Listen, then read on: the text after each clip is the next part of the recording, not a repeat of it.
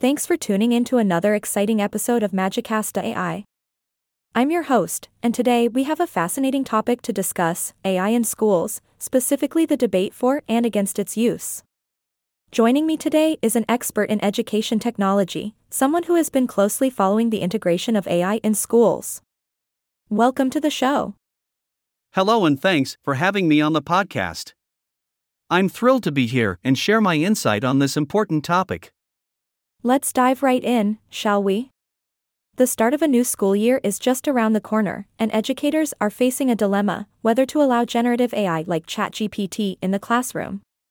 What are your thoughts on this matter? Oh, it's a hot topic indeed. Many schools are still grappling with whether to ban or integrate generative AI. It's a complex decision that requires careful consideration.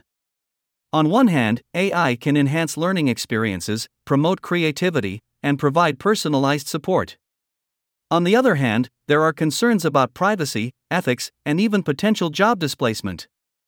It's a balancing act. Absolutely. The concerns are valid, but let's focus on the positive side for a moment. Can you share some examples of how generative AI has been successfully integrated into schools? Wow, there are some incredible examples out there. One school district in Ohio has set boundaries on AI usage to prevent misuse, while another district in Pennsylvania is using generative AI to improve critical thinking skills. In New York, educators are receiving training on different AI tools and tailoring materials to students' needs.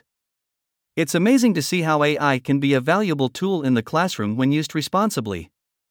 That's fantastic.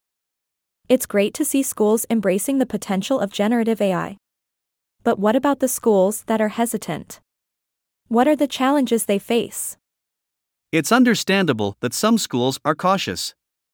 There is still a lack of formal guidance on generative AI, and many teachers have not received proper training on its use. It's crucial for schools to establish clear policies and provide resources to support educators. We also need to ensure that schools with fewer resources are not left behind. It's a challenge, but one that can be overcome with the right approach. Absolutely, we need to bridge that gap and ensure all schools have access to the necessary resources. Now, let's talk about the future. How do you see the integration of generative AI progressing in schools? Ah, the crystal ball question. Well, I believe that as more research is conducted and guidelines are established, we will see a more standardized approach to using generative AI in schools. Teachers will become more comfortable with these technologies, and students will benefit from personalized learning experiences. It's an exciting time, and I'm positive that we're heading in the right direction. That's definitely something to look forward to. Before we wrap up, do you have any final thoughts or advice for our listeners? Absolutely. My advice would be to embrace change and be open to the possibilities that generative AI offers.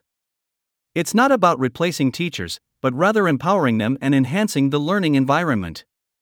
Let's work together to make sure that generative AI is used responsibly and equitably in our schools.